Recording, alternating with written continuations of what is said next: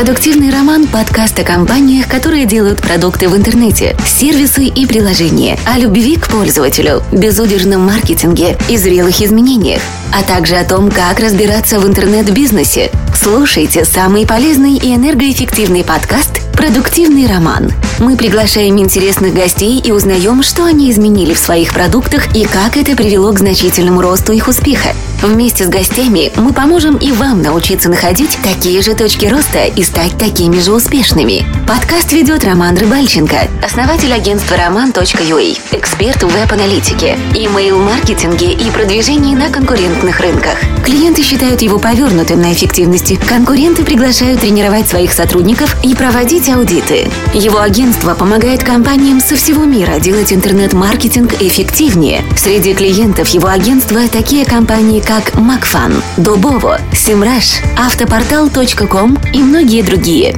Встречайте, Роман Рыбальченко. Всем привет! У нас в эфире 23-й выпуск подкаста «Продуктивный роман». И у меня в гостях Алексей Лазаренко, э, General Manager по России и Украине в Блаблакаре. Добрый день. Я правильно назвал? Э, да, да, все правильно. Ну, иногда называют country manager, иногда general, но на визитке написано general, поэтому так правильнее. Супер. Расскажи э, людям, наверное, мало кто из наших слушателей не знает о Блаблакар, э, сервисе, благодаря которому люди могут путешествовать между городами с попутчиками на машине. Расскажи, сколько человек работает в компании Блаблакар, насколько это большой бизнес? А, глобально в компании работает порядка 500 человек. При этом важно выделить, что у нас есть центральная, довольно-таки большая команда, которая базируется в Париже, и есть много локальных команд, которые представляют свои регионы. В частности, вот у нас есть регион Украины, есть регион Россия, за который я отвечаю. И э, в этих регионах суммарно у нас работает 15 человек. На самом деле команды очень небольшие, и задача у этих людей это больше продвижение, чем вот активное участие в разработке самого продукта. Это продвижение, маркетинг. Сколько Блаблакар зарабатывает в год, какие финансовые результаты мы можем узнать, для того, чтобы, опять же, люди понимали, насколько это большой проект? А, ну, для того, чтобы понимали люди, насколько большой проект, я могу поделиться другими цифрами, которые будут красноречиво, в общем-то, все это раскрывать. А, сегодня Блаблакаром пользуются уже более 40 миллионов человек, даже уже более 45. А, и ежеквартально, по-моему, порядка 14 миллионов человек путешествует с Блаблакаром. Это ну, например, в той же Франции мы перевозим больше людей, чем перевозит один из крупнейших там перевозчиков, ЖД-перевозчиков Евростар. А в России, Украине а, сейчас мы уже практически догоняем Францию по объемам, по объемам вот, а, активности аудитории, и это крупнейшие рынки. Ну, то есть многомиллионная аудитория, которая активно путешествует по всему миру. У нас 22 страны, 45 миллионов пользователей, 14 миллионов ежеквартально. То есть вот эти вот цифры, они, в принципе, красноречиво да, там, показывают наши масштабы. А что касается, сколько зарабатывает, то мы с удовольствием поделимся этими цифрами, как только выйдем на IPO, либо как только будет какой-нибудь э, не знаю, deal, который будет требовать того, чтобы мы раскрыли все эти данные, но пока что мы не публичная компания, и на фоне такой ужесточающейся конкуренции мы стараемся быть аккуратными с такими цифрами. А с, с кем вы конкурируете сейчас? Есть подобные сервисы или есть ли игроки, которые на вашем же рынке? Uh, ну, безусловно, uh, самыми главными конкурентами для нас являются, ну, с одной стороны, и конкурентами, с другой стороны, и такими же драйверами роста, uh, которые стимулируют, в общем-то, развитие всего этого тревела. Это такие классические перевозчики, как ЖД, как автобусы, а, иногда даже авиасообщения. А, и, но самый главный наш конкурент — это водитель, который едет в одиночку. А, потому что он элементарно а, получает, не получает никаких преимуществ от того, что он путешествует в одиночку, он может компенсировать полностью свои расходы. А, и таких водителей еще очень-очень много. И это самый главный конкурент, в общем-то, с которым мы боремся. А, ну и Параллельно появляются в мире, конечно же, такие прямые лоб-лоб конкуренты. А, там небезызвестные, вот уже, наверное, там в России Mail.ru запустил сервис Bipcar, который один в один копирует Блаблакар. В Испании есть довольно-таки сильный конкурент. В Германии а, был сервис Carpooling.com, который в конце концов стал частью Блаблакара. Вот, ну да, в свое время у Блаблакара формировался конкурент подорожники, который тоже стал частью Облакара. Ну, то есть конкуренция есть, и действительно рынок становится таким из голубого океана превращается в красный постепенно.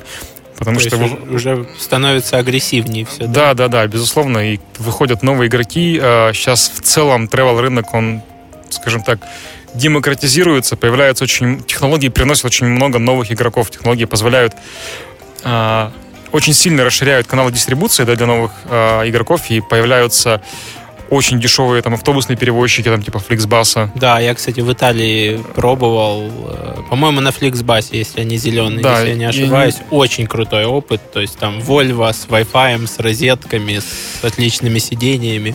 Да, то есть э, рынок становится действительно очень конкурентным. И, ну, конечно, от этого очень сильно выигрывает пользователь. И ну, при этом, опять же, что делает Баблакар? Он, на самом деле, он увеличивает мобильность людей. И если там раньше... Мы, мы соединяем очень много таких, а, скажем так, географических точек, населенных пунктов, которые никогда бы не соединились благодаря там, поездам или автобусам. Это там, маленькие города, иногда даже села. А сейчас мы покрываем очень плотной сеткой а, практически, не знаю, вот все регионы, там, где мы присутствуем, начиная там, от Владивостока, заканчивая там, Лиссабоном, вот на евразийском континенте, плюс там Индия, Мексика, Бразилия, Турция. И тут вот, опять же, там 80% от этой вот географии туда никогда не придут большие перевозчики, типа Flixbus. Поэтому там нету этих объемов, да? Там нету их, им не хватит ликвидности да, для того, чтобы там а, быть рентабельными. Поэтому Блаблакар э, делает действительно вот дорожно-транспортную систему такой очень-очень эффективной. И малейшая э, там активность дорожно э, со стороны водителя, да, и она э, уже может повлечь за собой э, там, формирование какого-то нового маршрута на Блаблакаре, и наша сетка действительно очень-очень плотная. Интересно. Ты э, сказал, что э, во Франции уже вы догнали там основного, одного из главных перевозчиков, а, и Украина, Россия приближается по активности. Ты имеешь в виду по проникновению Блаблакар по соотношению с размером рынка или ну, что, что, а, что является и, этой активностью? И это тоже, да, и это тоже, но если мы там прос, суммарно там просуммируем активность России и Украины, то мы уже увидим активность, которая, наверное, будет э, самой-самой такой большой для Баблакара.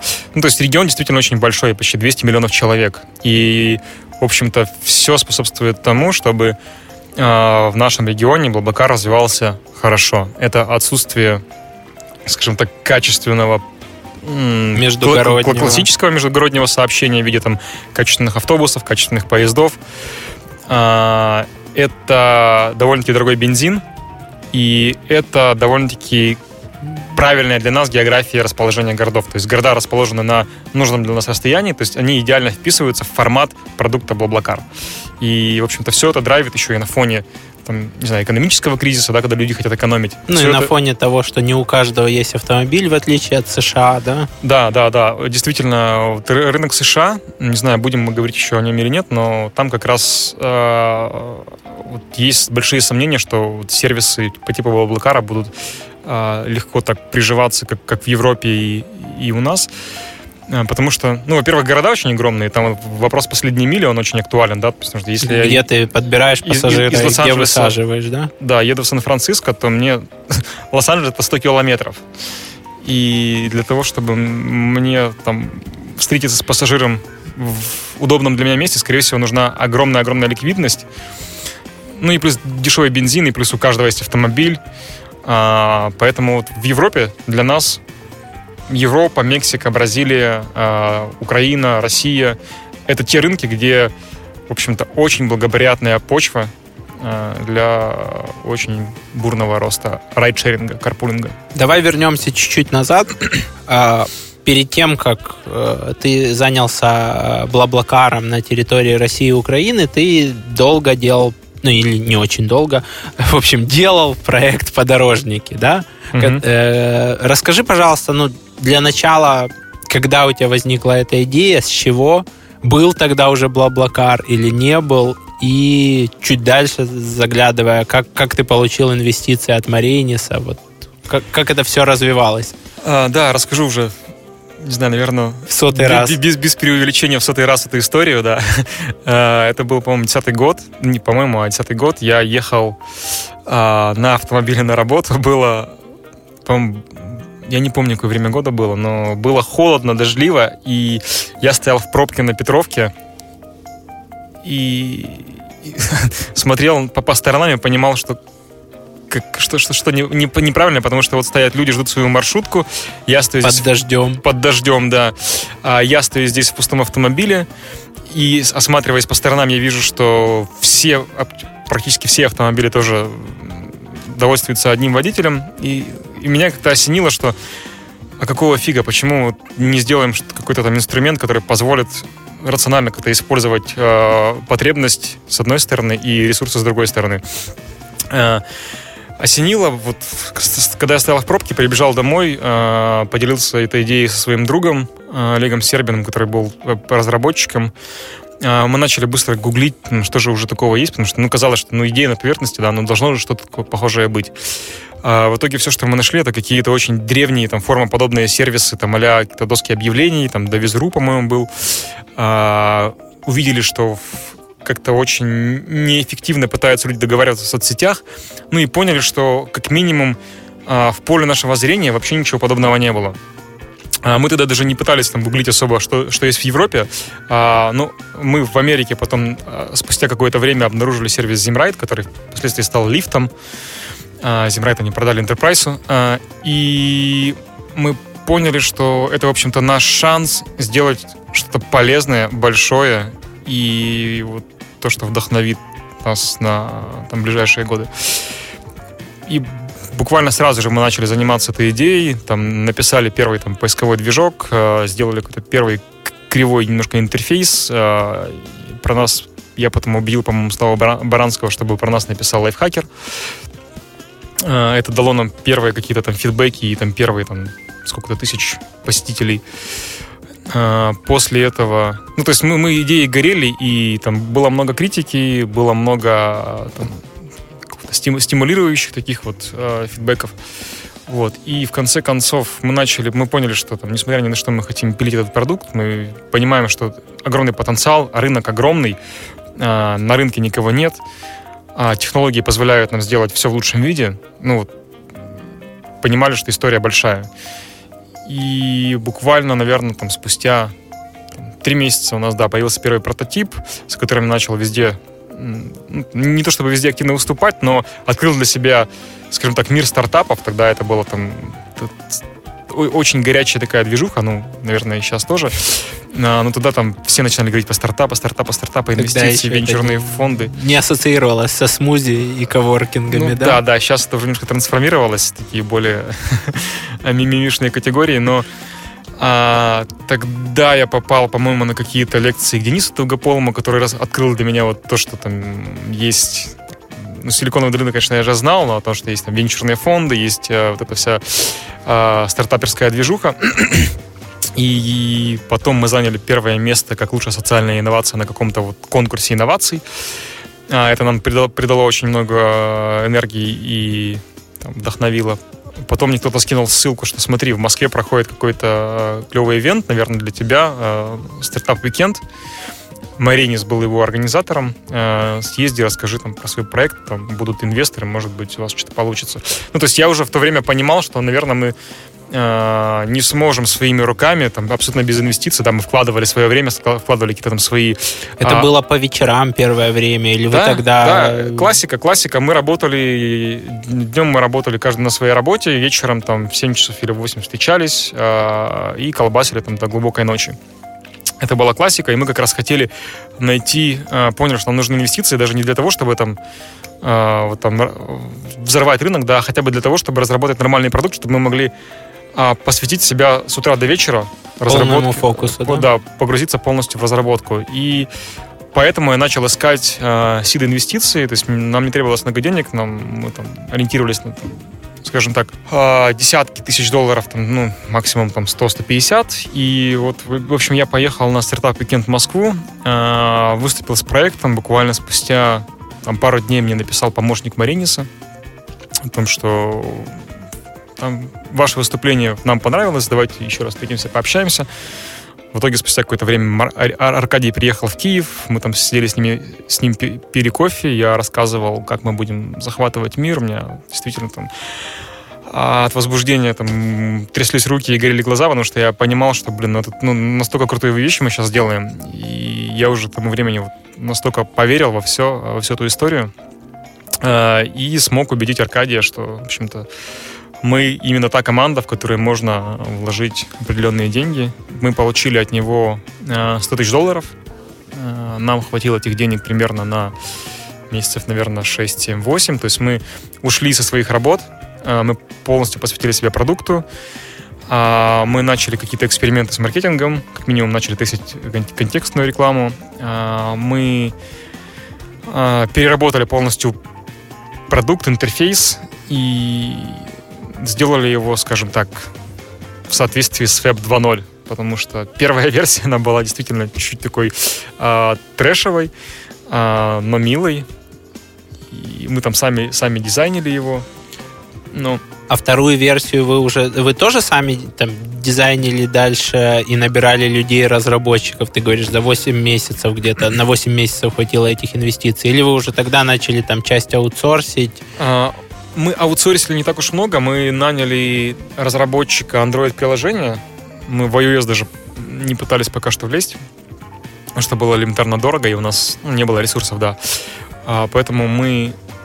У нас команда была из трех человек, а, это один бэкенд, а, бэкендер, Олег, который, в общем-то, сформировал вот все эти подорожники а, с точки зрения вот того, как всю архитектуру и, в общем, весь бэкенд.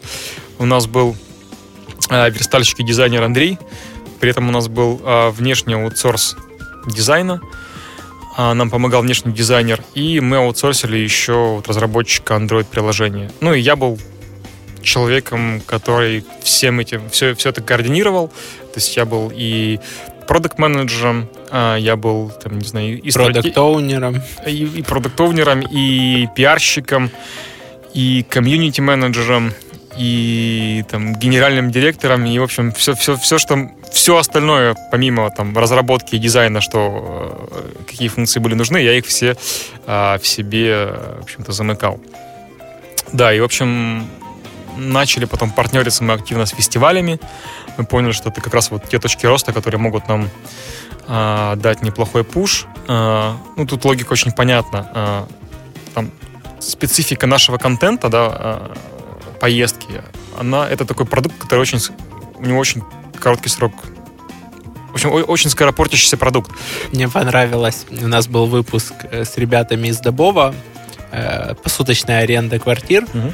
и э, они сравнили посуточную аренду квартир с фабрикой, э, которая производит куриные яйца. То есть, если ты их сегодня не продал, завтра они уже никому не нужны. Аналогично, только при этом э, в нашем случае это может быть даже там, не знаю, не куриные яйца, а не знаю, что у нас такого есть, которые портятся еще быстрее. Ну, короче, портятся еще быстрее, потому что... Ну, Свежая рыба. Э, Наверное, да. А, потому что география поездки, она очень-очень узкая. Время поездки, оно очень-очень ограничено. Если там, там, не знаю, посуточная аренда, я могу арендовать сегодня или завтра эту квартиру, то в нашем случае ну, я могу... заехать утром или вечером, да. Да, то в нашем случае я могу вот либо прям попасть в точку, либо, либо сразу промах. Поэтому формировать ликвидность на порядок сложнее. И вот эту вот ликвидность мы как раз формировали за счет того, что люди в, в, один, ну, в одно время а, съезжаются в одну какую-то узкую географию. Это как музыкальные фестивали, ну, какие-то вот такие большие ивенты. Мы партнерились с Казантипом, а, там, не знаю, Джаз Коктебель, Global Gathering, Соседний мир, Кубана, Нашествие, все фестивали, которые проходили в Украине и России, мы с ними партнерились, и это как раз вот давало нам тот traction первый, который позволял формировать вот эту критическую массу. А что, что они получали взамен? Просто удобный инструмент для того, чтобы к ним могли приехать люди? Вы там не делились? Ну и нечем было, наверное, Нечем да, было делиться, кроме того, что мы помогали их аудитории, скажем так, добраться а, комфортнее. комфортнее, дешевле, и еще и в компании единомышленников, да, потому что они съезжались там все с одной идеей. И это действительно было такое ценное value, потому что элементарно сэкономленные деньги люди могли потратить на фестивали, там, на том же, да, и, э, ну, вот, вот логистический момент для фестиваля, который происходит далеко, это всегда очень важная штука, которая очень ценится. И мы давали им такой инструмент.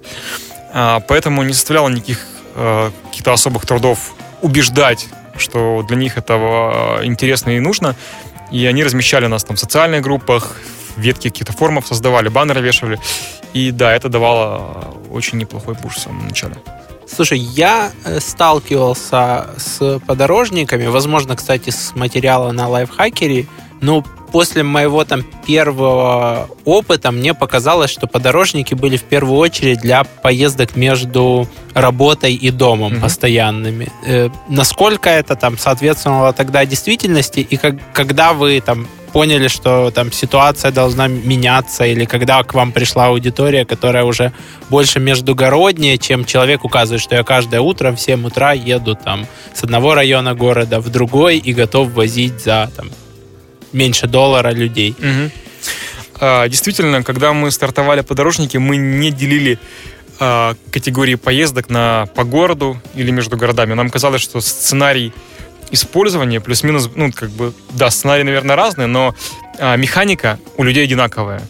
И мы не сильно осознавали, что все-таки продукт, который мы разработали, он не сильно вписывается, он не супер удобный для поездок по, по городу, элементарно потому, что а, характер поездок на Блаблакаре или на подорожниках, вот на тех, он все-таки, это, это запланированные поездки и запланированные... Там есть по... зазор еще, да, там, сколько водитель ждет. минут или даже плюс-минус 30 или плюс-минус час. И если мы говорим про поездки из дома на работу, либо я куда-то там опаздываю на встречу, то, очевидно, для меня 3 минуты это уже там дискомфорт, да, 5 минут или 10 минут это уже паника. Поэтому э, люди пользовались нашим продуктом и для внутригородских поездок, и мы видели, что все-таки больше э, success rate у нас в междугородних поездках, но, тем не менее, мы э, в начале не пытались как-то дифференцировать, ну, мы видели, что когда органически оно все происходит, и, но уже, там, скажем так, спустя, наверное, года полтора а, мы очень четко осознали, что по городу мы хотим делать отдельное решение, и тогда у нас уже там был запрототипированный а, приложение, которое было очень похоже там, на а-ля Lyft Uber, но только а, там не было коммерческой составляющей, там была исключительно вот такая вот социальная основа. И Блаблакар, по-моему, в свое время прошел примерно тот же путь, то есть э, стало довольно-таки быстрым тоже понятно, что э, вот сама, сам продукт в том виде, в котором он сейчас есть, да, и в котором он был раньше, он все-таки идеально вписывается в сценарий междугородней поездки, когда люди могут там заехать там на 10 минут друг за другом, там подождать чуть-чуть. Отвезти тебя под дом более да, удобно да, да. за небольшую Если мы доплату. говорим про городские поездки, то тут э, все должно быть очень четко, как часы э, работать, и тут уже требуется... И, и с высоким уровнем SLA, да, с обещанием да, сервиса. Да, да, да, да, поэтому, в общем-то, оно органически все менялось, но был такой момент, когда мы даже рассказывали там во всех интервью и статьях, что это как раз сервис, в том числе и для поездок по городу, там, из дома на работу. Но это опыт. А как вы мерили тогда success rate? Вы там опрашивали пользователей вручную или это уже было какое-то интерфейсное решение? А, это было интерфейсное решение, которое появилось, конечно же, не сразу, а, но у нас все поездки, они да, то есть в какой-то момент мы разработали систему бронирования, то есть не просто доска объявлений, да, я позвонил водителю и договорился. А, мы разработали систему бронирования, в которой было понятно, там request rate, уже сразу мы его трекали, и в конце, а, по-моему, приходил тебе e-mail, и прямо в интерфейсе ты там подтверждал, что поездка была, то есть у нас этот confirmation rate тоже начал присутствовать, и, в общем-то, эта метрика появилась у нас. Ну, то есть все на уровне интерфейсов. Продуктивный роман. Подкаст о компаниях, которые делают только прибыльные продукты в интернете. И мы возвращаемся в студию. У меня по-прежнему в гостях Алексей Лазоренко, а, General Manager по России и Украине в Блаблакаре. Мы отошли чуть-чуть назад в сторону подорожников, когда э, пришло время уже там инвестиций Блаблакара. Насколько большими были подорожники, какие географии вы покрывали? И какой мотив был у, у Блаблакара для покупки? Они покупали долю рынка, или же они покупали готовое техническое решение, или же они покупали команду? А, когда, Блабла... Когда мы вели переговоры с Блаблакаром, подорожники были а, далеко не такими большими, как Блаблакар, который, кстати, по-моему, когда мы вели переговоры, он еще тогда был Кавитюраж назывался. Это там практически аналог слова подорожники, только вот на французский манер. Ну, там, там совместная езда, что-то такое.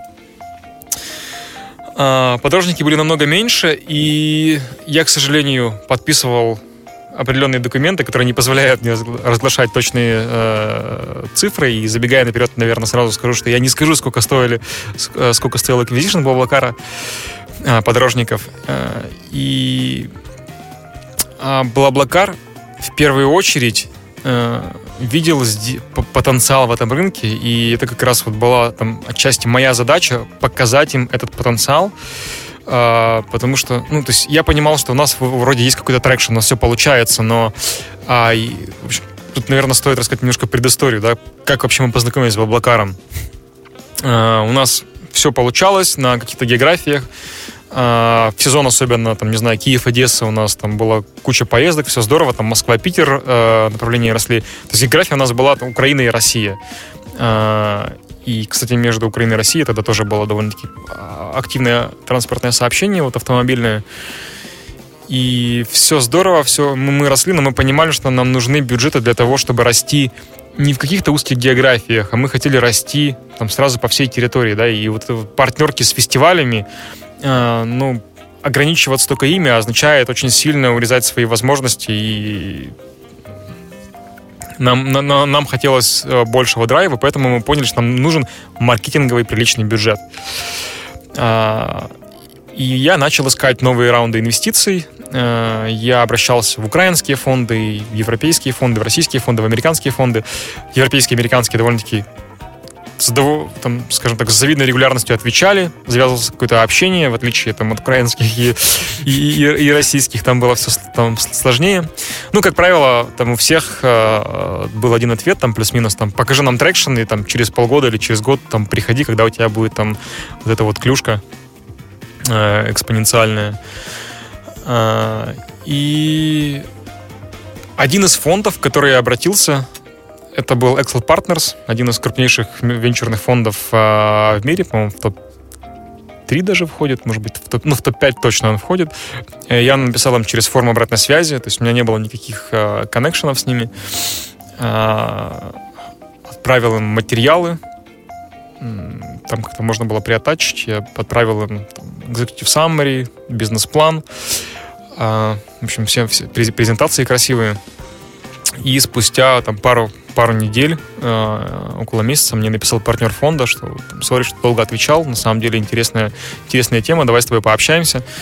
Э, мы недавно инвестировали в похожий проект, оказалось, что они инвестировали уже в Блаблакар, и поэтому, в общем-то, ну, они были в теме, да, и их эта история заинтересовала. А ты просто разбрасывал заявки и нигде, ну, повторно не дергал, да? Получили, не получили? Старался, старался, конечно, потом догонять еще какими-то письмами, да, но ну, старался завязать диалог там, как, как только мог. Но, а. но с ними ты заполнил форму обратной связи, да, и, да. и все. И как бы там Просто... они через пару месяцев вернулись. Да, ч- ч- через месяц примерно они вернулись, то есть не было даже возможности как-то с ними общаться, потому что не было никаких имейлов, была форма обратной связи, все, точка.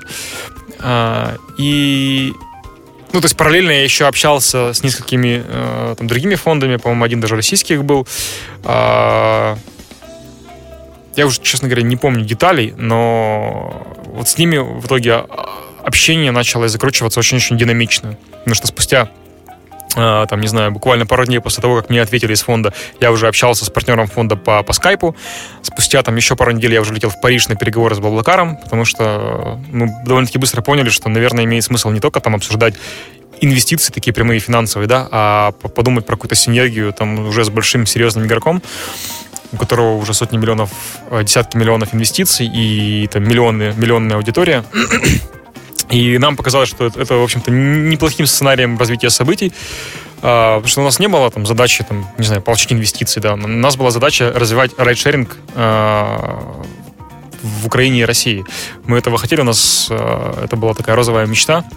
И какими именно способами мы этого будем добиваться, ну, это было уже второстепенно. Мы действительно фанатично хотели просто, чтобы карпулинг, райдшеринг заработал в нашем регионе. Поэтому мы полет... я полетел во Францию, в Париж. А, мы довольно-таки быстро поняли, что у нас одинаковый вижен, что мы одинаково чувствуем этот рынок, что у нас одинаковые цели. И, в общем, быстро нашли общий язык. Команда тогда еще была не сильно большой у Блаблакара.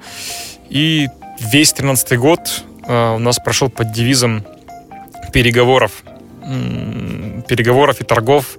Они изучали рынок, они там оценивали то, что мы уже сделали. И в конце концов, да, а, Блаблакар был в разы, в разы, в разы больше. А, подорожники были, ну, скажем так, а, они не были маленькими. Это были уже десятки тысяч пользователей, но, но не миллионная аудитория, как уже была тогда у Блаблакара. Вот. Поэтому однозначно они покупали больше не э, там, долю рынка, потому что ну, рынок еще был не охвачен. Рынка не было, в принципе. Вот. Мы только сейчас этот рынок сформировали. Они покупали экспертизу, в первую очередь, которую мы за там, два года уже себе наработали. Мы набили много шишек, даже за три.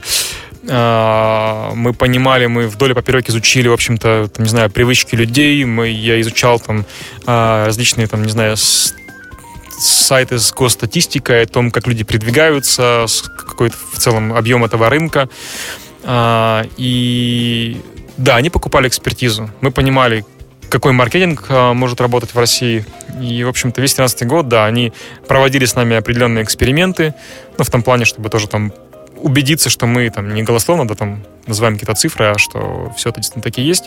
А, то есть маркетинговые какие-то эксперименты проводили вместе изучали там детально там статистику, географию городов, юридическое поле, а, нашу, скажем так, на наш на, на русском сказать, на английском. Англицизмы уже лезут со всех со всех щелей. А, ну, то, то, как у нас все завернуто, там, там, наши торговые марки, наше юрлицо, как это все вот у нас сформировано.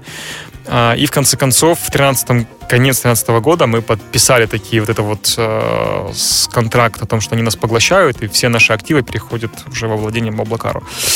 А, то есть большая, долго была, долгая была история, и мы тут на 100% доверились, так вот немножко даже наивно, наверное, большим европейцам, да, что они нас не обманут, потому что мы им открылись там на 100%, показали всю подноготную, а гарантий, что это закончится сделкой. Сделка будет. Ну, никаких абсолютно тебе. не было. Да были какие-то термшиты, но это всего лишь кусок бумаги, который ничего да, не значит. Это, это всего лишь намерение. Да, поэтому, да, в первую очередь они покупали экспертизу, они увидели в нас а, ту маленькую команду, которая сможет э, идти до конца, которая уже набила много шишек, и которая не остановится там просто перед трудностями и будет вот фигачить и вспахивать это поле. Вы с- сразу с ними договаривались, что э, вы будете какое-то время работать, да, внутри проекта, как минимум?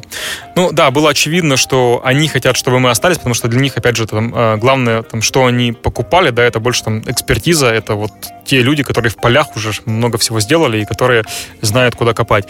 А, поэтому, ну, это и было, и, и, на, и наш интерес тоже, как раз присоединиться к глобальной уже истории, стать частью большой команды и сделать так, чтобы в конце концов теперь там у нас было там не несколько десятков тысяч человек, а миллионы. И поэтому нам, нам, это, нам эта задача казалась там очень-очень амбициозной интересной, и это было очень такое обоюдное желание работать вместе. Мы никуда не хотели там а, сразу же там свалить, да, там окешиться и убежать. Нет, у нас не было такой а, абсолютной идеи. Мы хотели как раз развивать всю эту историю и понимали, что мы надолго. Я понял. Олег э, остался тоже в команде, да? Да, все ребята, которые были изначально, и, Олег, и Андрей, они все еще работают в Блаблакаре. Олег до сих пор, э, ну, то есть это его призвание, наверное, он девелопер, он работает с разработчиками, с командой разработчиков Блаблакара. А Андрей, как, э, наверное, по, по, по нутру больше маркетолог и бездев, он занимается маркетингом.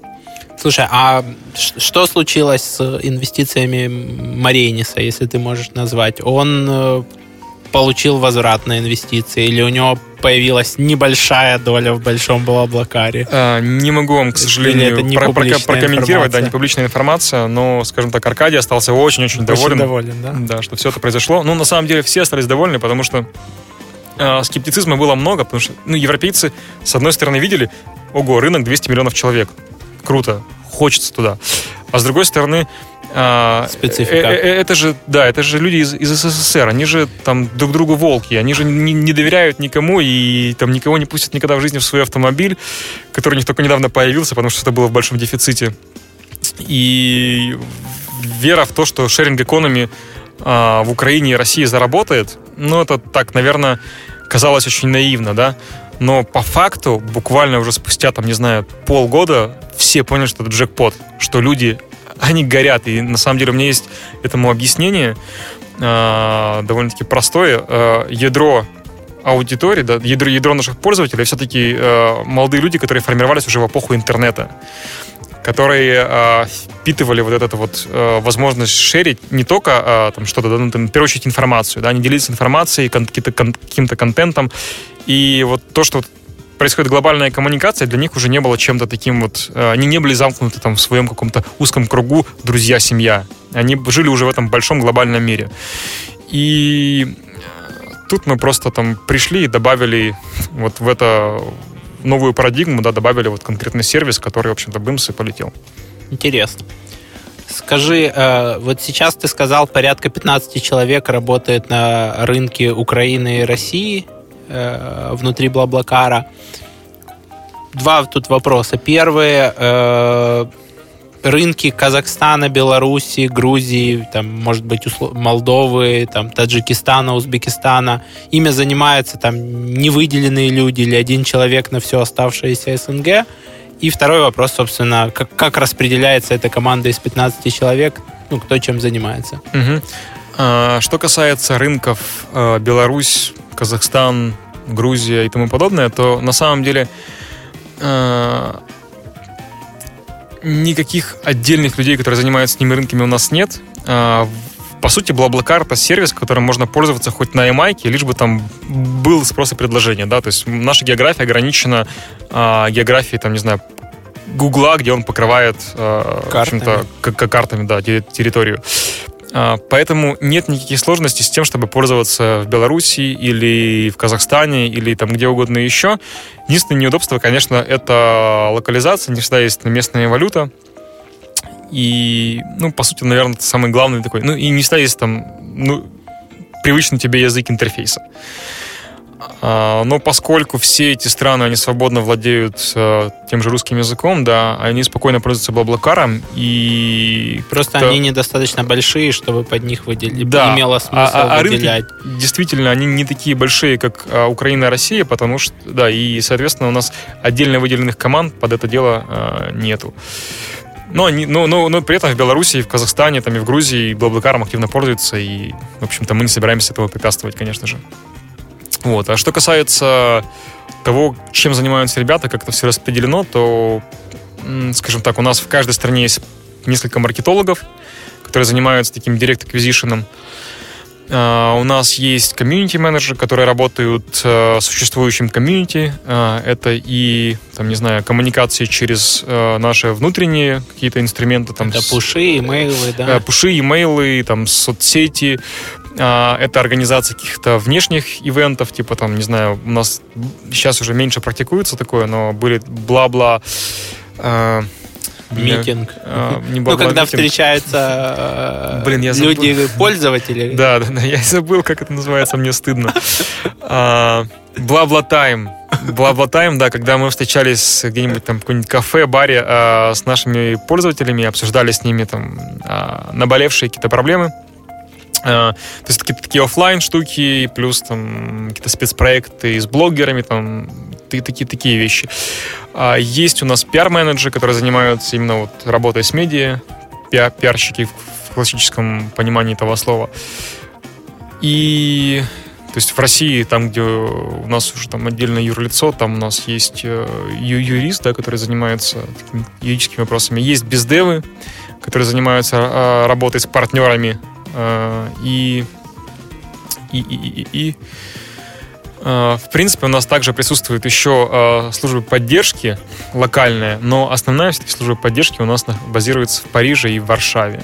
У нас два таких больших хаба, но при этом есть, скажем так, part-time специалисты, которые и из Украины поддерживают наши комьюнити. Ну, вот так примерно такое распределение. То есть никакой магии. Интересно. По э, бездевам получается, что ну, сама структура партнерской программы, наверное, уже поменялась от момента, когда подорожники просто договаривались с фестивалями, что давайте мы вам дадим удобный сервис, до момента, когда там уже появился Блаблакар и появилось понимание, что сейчас там э, надо захватывать рынок, потом постепенно на этом рынке начали появляться э, модели монетизации, о которых мы еще поговорим. Mm-hmm. Да. Насколько выгодно э, тому же там Яндексу или онлайн travel agencies, если я не ошибаюсь, я видел ваши виджеты на Tickets.ua, например, да? Насколько выгодно им пользователь вот ищет билет, чтобы купить у них, и в этот момент часто ему предлагают, а поищи на Блаблакаре, или сразу показывают, что есть варианты там на Блаблакаре. Угу. А, выгодно. Тут, смотрите, в чем дело. А, как я уже немножечко упомянул, Блаблакар, он не, не просто он не, не обязательно отбирает, да, у какого-то там, допустим, там, не знаю, УЖД или автобусного перевозчика часть аудитории Блаблакар, а добавляет аудиторию и делает людей более мобильными. Поэтому, поэтому люди в любом случае пришли бы на Блаблакар и э, по, по факту появился новый вид э, там, междугороднего транспортного сообщения в виде вот райдшеринга. И игнорировать этот тренд э, было бы просто играть, э, ну, там, плыть против течения, да, и, и Яндекс, и Tickets.ua, и Маршрут.ру, и Поездата, и, на самом деле, еще э, десятки, наверное, разных сервисов, которые уже встроили наши API в свою э, поисковую выдачу, они просто осознают, что появился еще один вид транспорта. Такой же, как автобус, такой же, как поезд. Вот теперь еще есть там райдшеринг. А, и да просто невыгодно игнорировать этот тренд, потому что люди просто э, будут покупать, бронировать места там на Баблакаре не у, не у меня, а у другого партнера, который там захочет, скажем так, демократизировать, да, там свое предложение и разбавить там поезда и автобусы. Вот, ну просто сервисы понимают, что появился новый вид транспорта. Что надо вот всю ширину предложения Да, предлагать. и если ты не будешь там идти в ногу с рынком, то ты рано или поздно отстанешь. Поэтому они стараются э, идти, в, идти в ногу и и, и при этом, конечно же, э, эта история там не альтруистическая, да, они за это получают деньги, и я не думаю, что... Ну, Но по, сейчас они получают деньги не, ну, не по revenue share, потому Нет. что вы запустили там монетизацию только в некоторых регионах. Они получают за нового пользователя или за забронированную поездку, а... или, или просто за трафик. На самом деле у нас э, очень сильно зависит от, от типа партнера. Очень часто у нас там CPC э, дилы, у нас э, иногда CPA дилы, где мы там платим за конкретное какое-то, допустим, за забронированное место. Да, если это э, какая-нибудь там спец специфический такой спецпроект с каким-нибудь там каналом, где привлекаем только водителей, то мы можем э, платить деньги за опубликованную поездку. То есть очень зависит от э, типа. Если мы говорим про OTA, Э, партнерства, то, как правило, это CPC-модель, потому что у нас уже очень э, понятные конверсии, мы прекрасно понимаем стоимость там, дальнейших конверсий, поэтому мы спокойно можем позволить себе играть по таким вот выгодным правилам для партнера, как CPC, по прозрачным правилам для партнера, как CPC. Вот. Но очень зависит, на самом деле, от э, специфики партнерства. Можешь ли ты сказать, какую долю там, трафика или бронирований дают партнеры? А, сейчас, а, на самом деле, наверное, уже процентов 60, может быть, даже больше а, всего трафика и всей активности это органика. Что касается платных каналов, то порядка, наверное, там, не знаю, 40-50% всей активности дают как раз вот такие контекстные партнерства. Ну, 40% есть, из платных каналов, да, не, не из общего. Да, не из общего, из платных наверное, года полтора назад это было там половина ну, тогда у нас, в принципе, партнеров э, было поменьше, но там доля из общего трафика, наверное, была там около 30-40. Но сейчас это доля там порядка 40 из только, только из платного трафика. Ну, то есть, э, да, такие контекстные, контекстные интеграции, они работают там, лучше всего, это факт, это там самые качественные, качественные, качественные наши каналы привлечения. А, потому что люди получают ровно то, зачем они пришли на сервис. Они хотят уехать из Киева во Львов, они получают поездку из Киева во Львов по цене, которая там еще даже лучше, чем они ожидали. Продуктивный роман. Твой подкаст в этом стремительном мире интернет-бизнеса. И мы снова в студии. Вам кажется, что мы телепортировались, но мы как, как здесь сидели, так и сидим. Пьем чай с Алексеем Лазоренко, а, Manager Россия, Украина, Блаблакар. Очень интересно ты рассказал про долю партнерской программы, и вообще мне кажется, что, наверное, там уши партнерской программы, они торчат еще с того момента, когда ты активно продавал сервис в начале э, э Марейнису на этапе инвестиций, э, фестивалем на этапе вообще запуска. Э, и потом уже, собственно, э, в слиянии с Блаблакаром. Скажи, э, как поменялись ваши основные метрики? Э, вот сейчас у вас там постепенно появляется монетизация, да? Как, как различаются метрики для тех направлений, где монетизации нету, и э, по тем направлениям, где она есть. На что вы в первую очередь смотрите и как вы понимаете, сколько вы можете платить там за, за того же пользователя, пока нету монетизации, как вы предполагаете, какой там ЛТВ или что, какие-то будущие деньги вы с него заработаете? Ну, тут все очень просто. У нас есть рынки, где мы уже монетизированы, где у нас э, очень четко просчитывается э, там, LTV, GMV и мы просто все это проектируем на рынке, где у нас нет монетизации. Поэтому, ну, скажем так, Франция для нас это один из таких эталонных рынков, а, на базе которого мы строим много-много там гипотез и, и метрик да, там, для любого рынка. А, и, в общем-то, ну, действительно, наши метрики, наши KPI, они очень сильно трансформируются со временем. Если там изначально мы там больше фокусировались на там э, как сайнап, да, там за регистрацию, то сейчас, конечно же, мы уже давно там не сильно, ну, как обращаем на это внимание, но для нас, например, более важные вещи, там, стоимость одного букинга, либо стоимость одной публикации. Э, а при этом у нас, не знаю, сотни разных отчетов, и мы крутим все наши базы данных трехмерном пространстве э, и рассматриваем со всех, э, собственно, разных сторон. Э, но тут, наверное, не знаю, тут потребуется... Ну, первое, что мы не, не расскажем, как у нас все это работает, да, в деталях, потому что это секрет, но какие-то базовые вещи, если мы вдруг вам рассказывали, то потребовалось бы, не знаю, отдельно, наверное, несколько таких циклов передач, чтобы мы рассказали все, что мы меряем, все, что мы трекаем и как мы все это анализируем потому что у нас огромная команда аналитиков, а, маркетологов, которые все это там ежедневно изучают. Ну и, безусловно, а, а, безусловно, у нас есть понимание там, сколько мы можем тратить на привлечение, да, сколько мы, сколько там уже становится не сильно интересным, но все это высчитывается, опять же, из э, логики, которая применяется в первую очередь для монетизированных рынков типа Франция, Германия, Испания. При этом вы делите стоимость привлечения пользователя на пассажира и водителя, правильно? Конечно, конечно. У нас абсолютно разные там так называемый performance ratio для а, привлечения водителей, привлечения пассажира. При этом эти performance ratio отличаются для каждого типа канала, там, для партнерств, для а, A2B серча, для брендового серча, для социальных сетей, там, для еще каких-то вещей. То есть вы понимаете, что дальнейшее поведение пользователя сильно разнится от того канала, по которому его привлекли, Безусловно. и, соответственно, стоимость регистрации может быть сильно Конечно. разной. Конечно.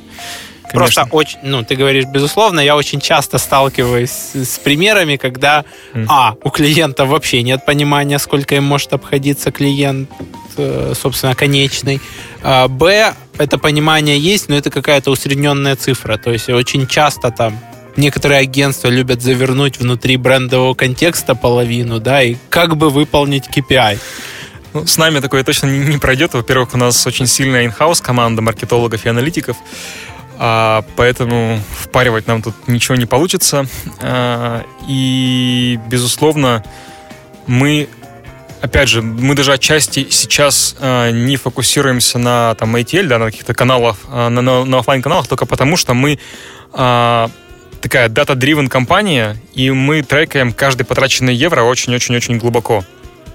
Э, мы очень там прекрасно понимаем там э, э, LTV. Ну, кстати, у нас по сути э, там, не знаю, когорта там ретеншена, да, она там, она, она не, не уходит в ноль, потому что, ну, в принципе, сервис в той же Украине, он работает буквально три года, и все это комьюнити, которое у нас было, ну, э, людей, которые полностью отвалились, ну, как бы они есть, но есть много людей, которые там все еще держатся. Поэтому LTV даже, э, мы ориентируемся на годовой LTV. Там не, у нас нет LTV законченного, да, что там, не знаю, вот, там, через 5 лет все, у нас там пользователь точно отваливается.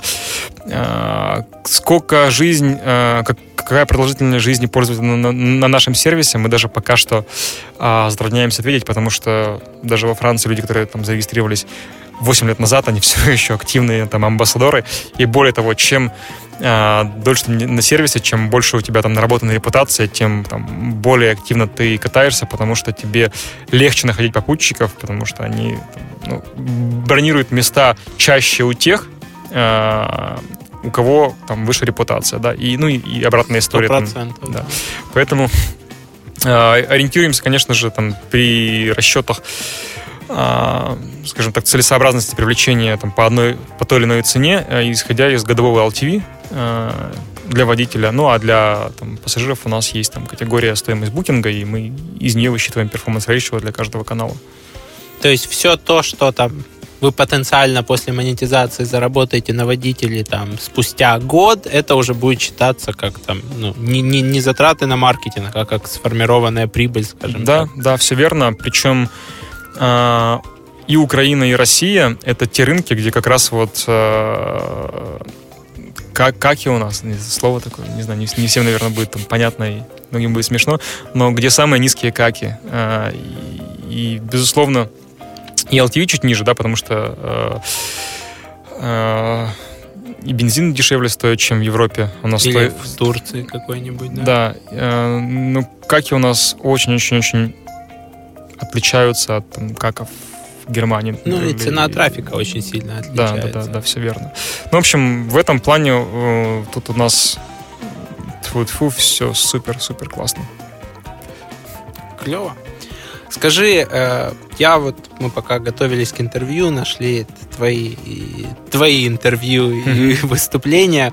Я нашел такую статью, что вы перепробовали порядка семи бизнес-моделей и вышли на какую-то седьмую бизнес-модель, перепробовав перед этим шесть неудачных. Расскажи нашим слушателям, что вы пробовали, как, как быстро вы понимали, что оно работает, не работает, и на какую бизнес-модель в итоге пришли? А, ну, к сожалению, а, да не к сожалению, а так, так, так сложилось, да, что я не был свидетелем всех этих семи моделей. Я знаю, что Блаблакар действительно перепробовал очень много всего. А, это и B2C а, модель, которую, кстати, мы, будучи подорожниками, тоже тестировали, и которая у нас даже начала получаться. В частности, что я имею в виду? Мы предлагали коробочные подорожники для больших компаний, у которых сотрудники с разных концов города там ежедневно съезжаются в какую-то одну точку. Да, там. И... Какая себе корпоративная развозка Корпоратив... только силами да. сотрудников. Корпоративные совместные поездки. Это решалось там сразу много там задач у HR и администраторов этих компаний. Это и там нагрузка на паркинг, это и сплочение коллектива, это и там такое решение транспортного, логистического вопроса, потому что не, не всегда компании близко и, к метро. И коммуникации между отделами. Да, да, да, да. И вот в итоге компании, мы, мы, кстати, об этой модели вообще не думали, но компании к нам начали приходить, а, неожиданно там к нам постучалась компания Cyclone, для которой мы разрабатывали такое э, коробочное решение. И да, и мы для них, в общем-то, сделали такую штуку, и компании готовы были за это платить. Буквально спустя, по-моему, неделю, я не знаю, как это там, как это там, такое совпадение произошло, но к нам обратилась компания Крок, это а, огромный российский системный интегратор. Они захотели практически такое же решение, как мы сделали для Сиклума, делали уже в то время для Сиклума. И потом мы даже вели переговоры с Икеей, в общем, с многими уже крупными компаниями, и мы поняли, что, в общем-то, ну, неплохая модель монетизации.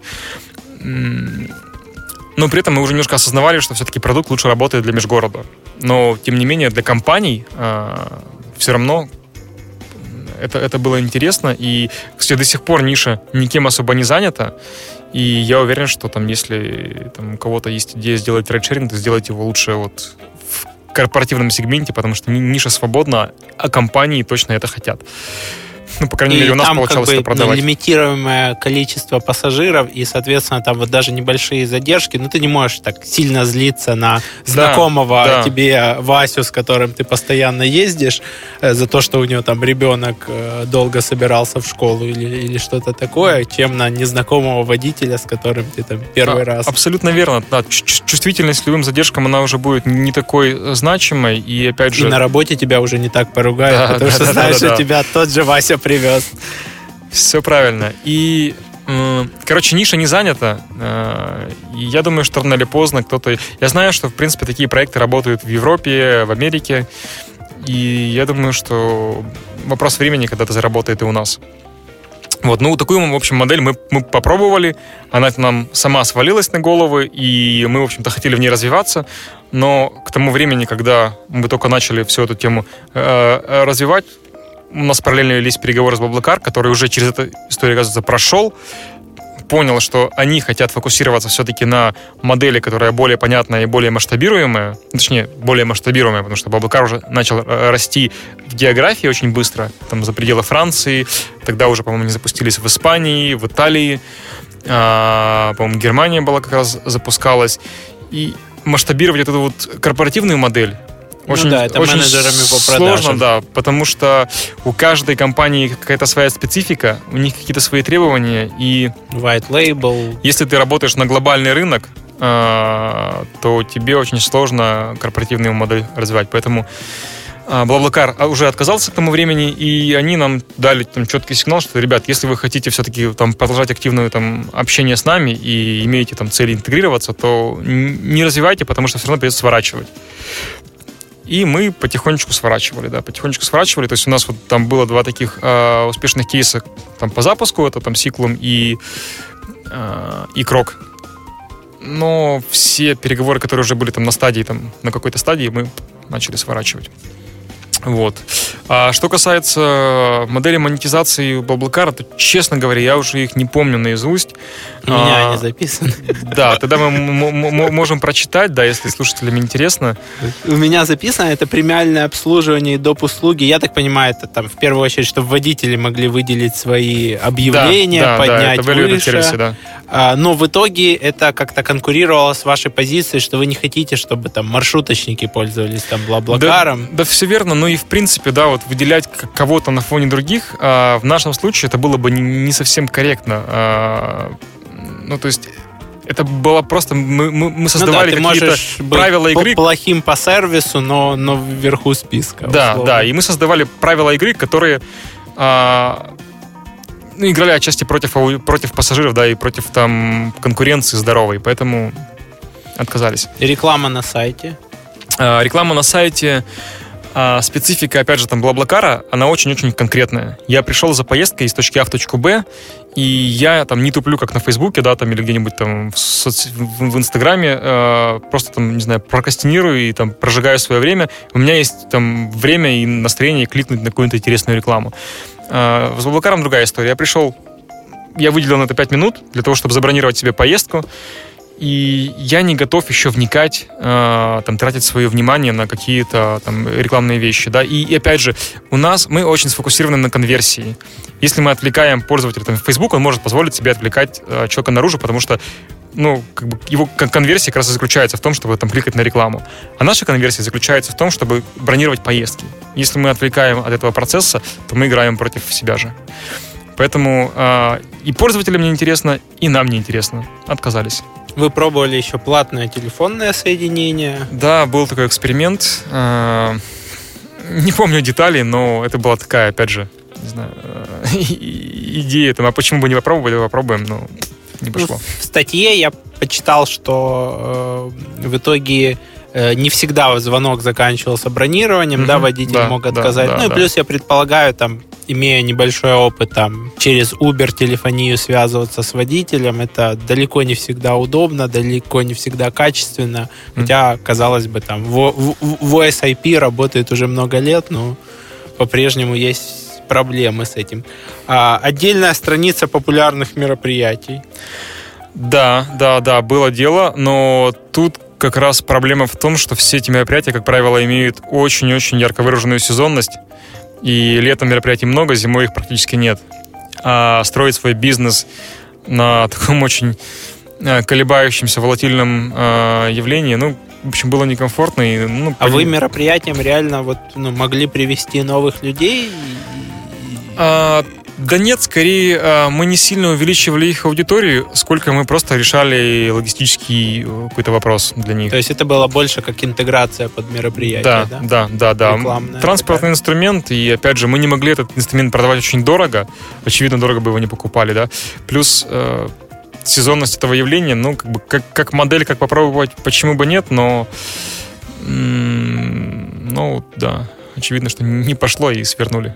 Ну и перед, перед тем, как вы пришли к той модели, о которой ты сейчас расскажешь, у вас еще была месячная подписка, но тут все понятно. Если ты говоришь, что люди, которые во Франции еще много лет назад зарегистрировались, до сих пор пользуются, но это не постоянный спрос, да, или там сейчас тебе надо 10 раз в месяц ездить, а потом там раз mm-hmm. в полгода, то ну, понятно, почему оно не взлетело. Расскажи, а... к чему вы пришли в итоге. На, на, на самом деле, э, вся э, комичность в том, что одна из моделей, к которой мы пришли сейчас, вернулись. Это модель как раз подписки, и мы сейчас акти- э, активно ее тестируем в Польше, и она сейчас демонстрирует как раз очень-очень э, крутой такой absorption. Ну, очень круто принимается аудиторией, потому что э, за очень такие небольшие деньги ты получаешь возможность неограниченно а, пользоваться сервисом, да, и ты не думаешь каждый раз там перед нажатием на. Ну, то есть э, для стран, в которых люди привыкли уже платить онлайн, да, они привыкли вот эти вот а, участвовать в этих транзакционных моделях, там, не знаю, бронировать что-то. А, там модель а, вот эта транзакционная, когда мы берем небольшую комиссию при каждом бронировании, она успешно прижилась. Это там, там даже Испания, это Франция. А есть модели, которые в которых вот эти вот он, онлайн транзакции, ну, страны такие более кэшевые. И им как раз каждый раз а, там, при, брони... при бронировании, условно. да, там вбивать, допустим, данные своей карты, либо каждый раз там осознавать, что там с моей карты сейчас будет что-то списано, а при этом я еще не получаю гарантии, что водитель-то в конце концов поедет, а мне еще надо будет потом деньги назад получить, написать службу поддержки, либо там поставить там, уведомление, что не было поездки и ждать свой денег обратно, да. А, то есть а, в некоторых странах мы поняли, что транзакционная модель, возможно, будет и не самой оптимальной. Но на самом деле мы ее тестировали и в России, она отлично приживается, но при этом мы, мы решили не, не останавливаться, а протестировать там дополнительно, а что же, если мы сделаем еще подписку вот, а, для, например, для Польши, и там сделаем эту цену очень-очень такой адекватной, и люди вообще не будут париться, а сколько же там стоит, э, сколько же там комиссия, и просто будут бронировать, да, спокойно кататься и, и ни о чем не думать. И, как ни странно, но вот второе дыхание подписки, оно как раз прижилось, да, оно, а, оно, оно получило продолжение, и это как раз вот специфика, наверное, рынка. То есть мы, во Франции, наверное, подписка бы и не прижилась бы и сейчас. А в Польше она как раз э, ввиду специфики аудитории, она прижилась. А, а, а в Польше, ну, этой подпиской ей все равномерно пользуются? Или там есть какой-то перекос, я не знаю, там очень много студентов, которые постоянно ездят домой, или там временных сотрудников. И вообще, ск- сколько она стоит в Польше? А, там сейчас видел. символическая, то есть это там все еще, э, мы все еще тестируем, там какие-то символические деньги, по-моему, там чуть ли не один злотый. А, и... Это, по-моему, там одна шестая доллара. да, ну то есть это стоит очень-очень недорого, а, но мы там больше там, тестируем даже вот восприимчивость людей к, так, к такой модели. И мы понимаем, что как раз э, людям Э, отчасти даже это там стимулирует спрос, потому что когда ты понимаешь, что ты заплатил, даже пусть заплатил какую-то копейку, но ты за что-то заплатил, ты начинаешь активнее пользоваться этим сервисом. Ну, например, там, а, может быть, не, не, не для всех это там, релевантно, но я, если я там заплатил за подписку в Apple Music, да, я когда увижу иконку, о, у меня же подписка-то проплачена, и начинаю слушать музыку. То есть у меня а, активность потребления этого контента растет, и то же самое с Баблакаром я когда оформил себе небольшую подписку на бесконе... там, без э, неограниченное количество бронирований, я начинаю чаще пользоваться, потому что я знаю, что я за это уже заплатил. И это стимулирует как раз вот развитие сервиса. И мы видим здесь такой вот э, с одной стороны, То есть это не столько монетизация, как, э, э, как желание, знаешь, увеличить частоту использования сервиса на рынке. Да? А, ну, на самом деле, это так, как э, и монетизация, и естественное производное это всего, это как раз э, такой психологический эффект, что я уже заплатил, значит, наверное, я хочу получить максимум, а, выжить максимум из, из этого ресурса. А, поэтому это такая естественная производная, которую мы не то чтобы планировали, мы ее осознавали, но которая по факту все-таки имеет место быть. Поэтому какая будет монетизация в Украине, в России, э, я пока что даже не готов ответить. Потому что мы видим, что есть разные модели, которые по-разному э, успешно там, растут на разных рынках. Сейчас вы тестируете, если я не ошибаюсь, Челябинск, э, Екатеринбург в России, да? То есть а это мы... там два близких достаточно города, которые как-то достаточно связаны. Потому что я когда выступал э, в Челябинске на конференции, э, это такой зимний город. Э, Очень. Меня поселили там на конференцию пригласили порно-режиссера из Санкт-Петербурга. Нас поселили в одну квартиру. Я впервые э, увидел физически порно-режиссера, живого, существующего. Он впервые оформил свой онлайн-заказ в интернет-магазине. Выяснилось, что он человек, который никогда не покупал в интернете. И мне было интересно со стороны посмотреть, что его пугает и как он себя ведет. Там были такие, знаешь, забавные моменты. А, вот то, к чему мы привыкли, что в поле есть звездочка, да, которая говорит, что там поле обязательное для заполнения. Mm-hmm. Он воспринимал эту звездочку как звездочку в рекламе там мобильных операторов, mm-hmm. что внизу есть где-то сноска и его обманут.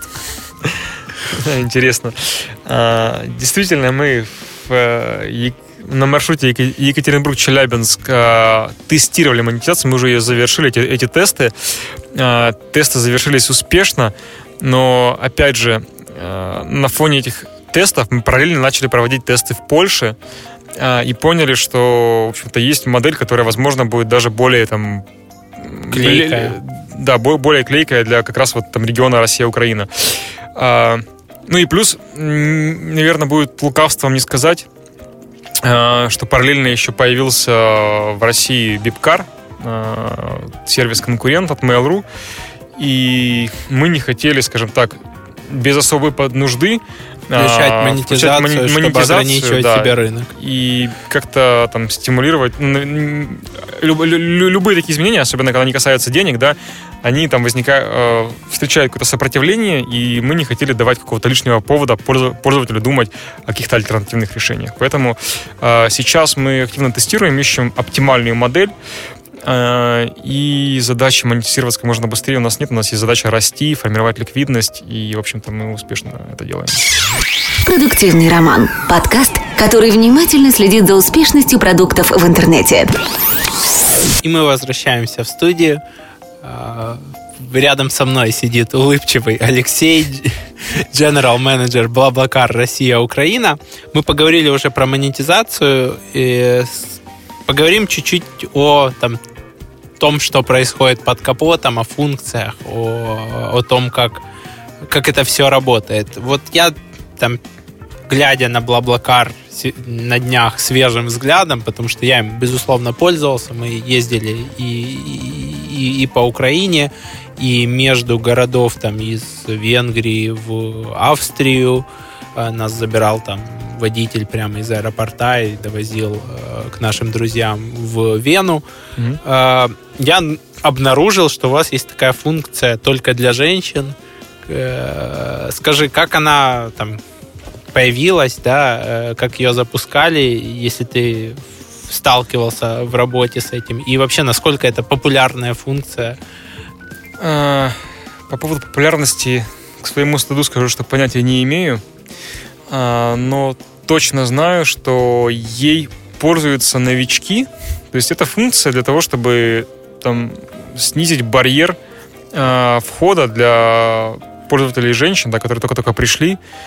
И для них не всегда с первого раза комфортно э, брать себе в попутчики, там, не знаю, любого первого там, постучавшегося. Да, они хотят э, как-то там, не знаю, селективно к этому вопросу подойти. И для того, чтобы вот этот вот первый experience был там максимально комфортным, и чтобы человек понял быстро, что там, я могу доверять этим профайлам, потому что у них там есть уже там отзывы и, и, и репутация. Ну, вот, сделали такую функцию, и новички женщины, они точно ей пользуются. Ну, к сожалению, не скажу в какой пропорции. То есть это и новички со стороны пассажиров, и водителей, да?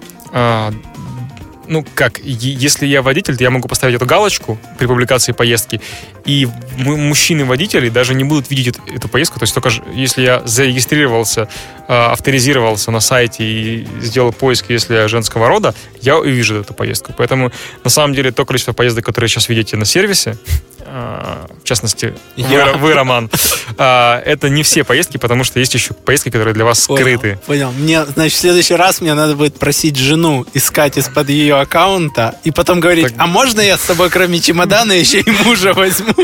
Ну, такой сценарий возможен, да, но э, функция, да, она работает э, так двухсторонняя, то есть, ну, если вы не женщина, то вы просто не увидите. Ну, слушай, с другой стороны, тут несколько как бы я не знаю, я не знаю, насколько долго водители, женщины согласны потом э, возить только женщин. Э, я недавно смотрел просто передачу о восхождении на Эверест, где мужчина, инструктор, сказал, что все, в следующее восхождение я беру максимум одну женщину в, в закрытое пространство в течение длительного периода, да, потому что женщина начинает эмоционально в это все включаться. А, ну, я не знаю, но опять же, к своему стыду, я не знаю статистику этой функции. Но а, точно знаю, что новички пользуются, а пользуются ли женщины в дальнейшем? Постоянно. Это вопрос да, наверное, к вашим аналитикам. Наверное, да? нет. Да. Ну, кстати, э, ну, по аналитике я знаю, что у нас э, распределение, там, сейчас грубо скажу, могу немножко ошибиться, но водители, э, там, по-моему, чуть ли не до 80%, но точно больше 70% э, это мужчины, а, а пассажиры там плюс-минус 50-50 получается. То есть в целом как бы женщины больше предпочитают роль пассажира. Слушай, ну я тебе скажу, что я бы свою жену там, вот, если бы я с ней не ехал, я бы, ну, как бы там, не разрешил бы ей набирать каких-то пассажиров. Ну, а если это приятные э, девушки, опять же, там, у которых сформирована уже репутация, куча отзывов, ну, на самом деле нет никаких проблем.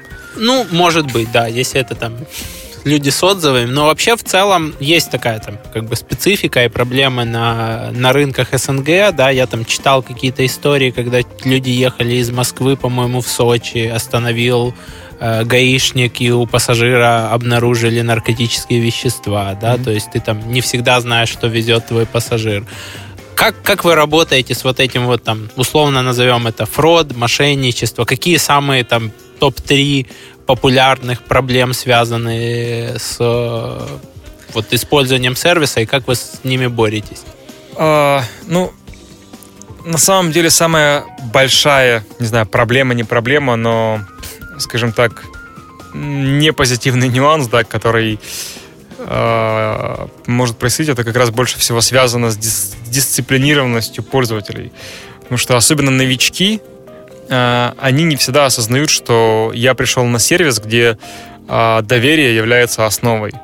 И если я там веду себя не знаю, обманываю человека, то в конце концов, там, понятное дело, что я порчу свой профайл, со мной больше никто не поедет никогда в жизни, но не все новички схватывают эту вот э, фишку с первого раза, и они, э, там, не знаю, ну, могут там опоздать, не перезвонить, не прийти на место встречи. Отменить в последний Отменить момент. в последний да. момент, да. И но как только ты получил своих, там, не знаю, первых там 2-3 звезды, э, в смысле 2-3 оценки там, на, на 4-5 баллов, ты начинаешь быстро э, схватывать, что ага, э, формируется мой профайл, и вдруг потом я, не знаю, куча историй, когда пользователь потом начинает получать там не 5 баллов, а 4, да, там э, в отзыве и пишет в саппорт, почему все было идеально, я не согласен с четверкой, мне нужна пятерка.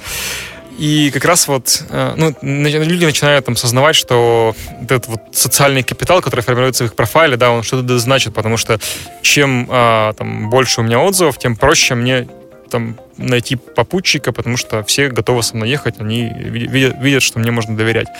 Вот, ну вот больше с этим как раз связано. А то, что случаются какие-то там разные истории, там с ГАИ поймала какого-то наркоторговца, ну, э, shit happens, и у нас большая служба поддержки, которая, конечно же, мониторит все, пое... э, все, все поездки, да, э, внимательно. И если мы видим какие-то подозрительные профайлы, то мы их блокируем. Э, но, опять же, общество, оно очень разнообразно, и не все сто процентов людей, да, они там, не знаю, белые-белые и пушистые. Э, у кого-то могут быть какие-то плохие намерения, но, как правило, э, люди ну, там, тут, тут тоже надо понимать, что а, как раз для того, на, на, на, на, на нашем сервисе ты не сможешь остаться полностью, если у тебя там плохие какие-то там мысли, ты не сможешь полностью остаться там анонимным. незамеченным, анонимным, да, потому что ты раскроешь свой email, ты раскроешь свою почту, а, ты телефон. раскроешь свои IP-адреса, а, да, привяжешь соцаккаунт, да, если телефон, ты хочешь, да. чтобы ну, И, и в, конце, в конце концов э, ты понимаешь, намного проще, наверное, тебе не светиться, там не светить свой телефон, имейл, а выйти на дорогу, поймать машину, что, в общем-то, тоже у нас, к сожалению, все еще э, довольно-таки популярно, да. И зачем мне пользоваться какими-то сервисами, когда я оставляю кучу себе э, целый хвост данных, если я могу сделать это без этого сервиса, поэтому... Без свидетелей. Э, да, поэтому какого-то там, скажем так, большого количества таких вот редисок мы не наблюдаем просто потому, что они понимают, что это не тот сервис, где можно остаться там полностью анонимным и незамеченным в случае чего. Ну, про социальный капитал я с тобой абсолютно согласен. Я помню, когда нас там подставила водитель и сказала, что она меня набирала, на самом деле не набирала, и в итоге там в последний момент отменила поездку, мы срочно искали там альтернативу. Я ей поставил одну звезду, заходил через пару лет, все, больше с этого аккаунта она ну, ничего не публиковала, как да, минимум. Да, да, да, да. И на самом деле водители понимают, даже там получив тройку, очень часто, да, там за какую-то там не классную поездку, они сильно переживают, они пишут в саппорт. Да, и, а... и мне водитель писал после тройки, ты знаешь, то есть как бы... Э, ну, в итоге он просто опоздал оба раза на полчаса, и это там вылилось наши дополнительные там нервы, и э, мы ехали с ним туда и обратно, туда еще полбеды, а обратно мы как бы там не зачекинились на рейсы, и в итоге попали еще в штраф. Но я думаю, что для него это был, у него там потом и до этого, и, и после этого там четверки, пятерки, но для него это был, наверное, звоночком, что для части людей опоздание больше, чем ну, на оговоренное да, да, время, и там то, что он экономит на роуминге, это как бы неприятно. Поэтому как раз вот, да, а, рейтинги и отзывы — это вот тот простой механизм, который является при этом самым эффективным и действующим, который э, там саморегулируется внутри вот сообщества, да, саморегулирует сообщество, и в конце концов формируется там такой большой уже костяк, у нас формирован там э, много миллионов человек, у которых отличная репутация, которые о ней заботятся, и если есть какие-то сомнения, всегда можно выбрать человека, у которого там 5 звезд, и у которого уже большой, большой, большой опыт поездок, и будь уверенным, что этот человек тебя не подведет.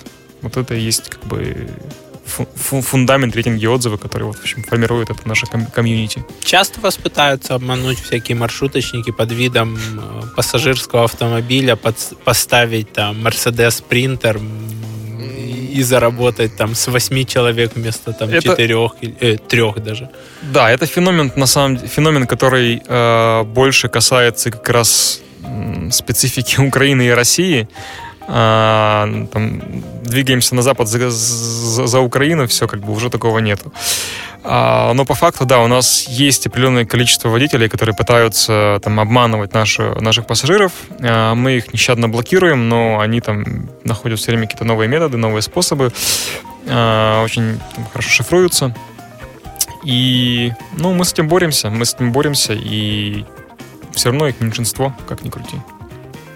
Ну, и, и это, наверное, связано с тем, что вы на этих рынках работаете эффективно, чем их система привлечения и, и сбора да, клиентов. Безусловно, безусловно. Мы для них а, отличный канал продаж. И там, ну, на самом деле, даже там, открою маленький секрет, мы анализируем всю их деятельность, да, и пытаемся понять, как сделать так, чтобы все остались в конце концов довольны. Потому что, ну, с одной стороны, есть э, там, маршруточники, которые сильно-сильно хотят к нам. С другой стороны, есть пассажиры, которые готовы бронировать у этих маршруточников.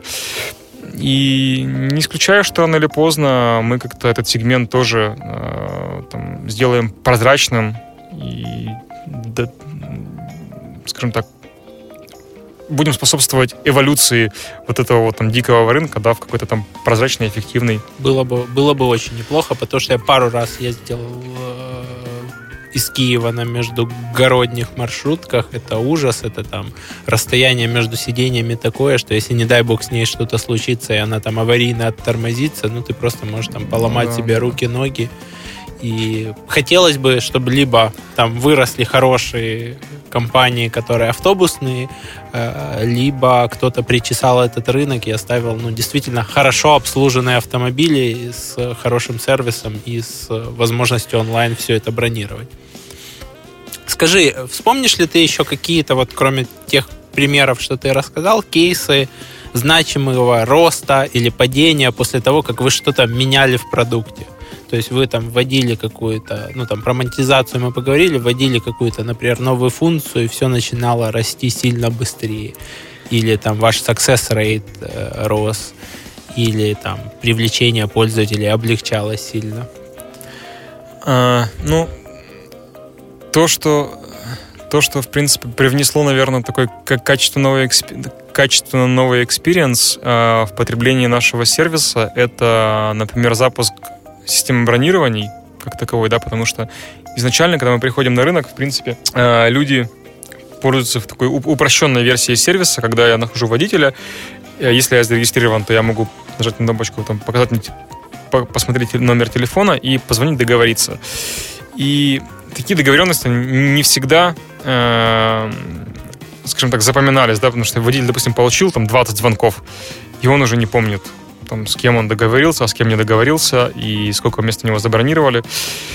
А, ну, то есть возникали такие путаницы. И вот система бронирования, например, она качественным образом исправила эту ситуацию и позволила, скажем так, очень структурно заполнять все места в автомобиле и, в общем-то, улучшила experience, то есть сервис органически начал расти, потому что experience был лучше.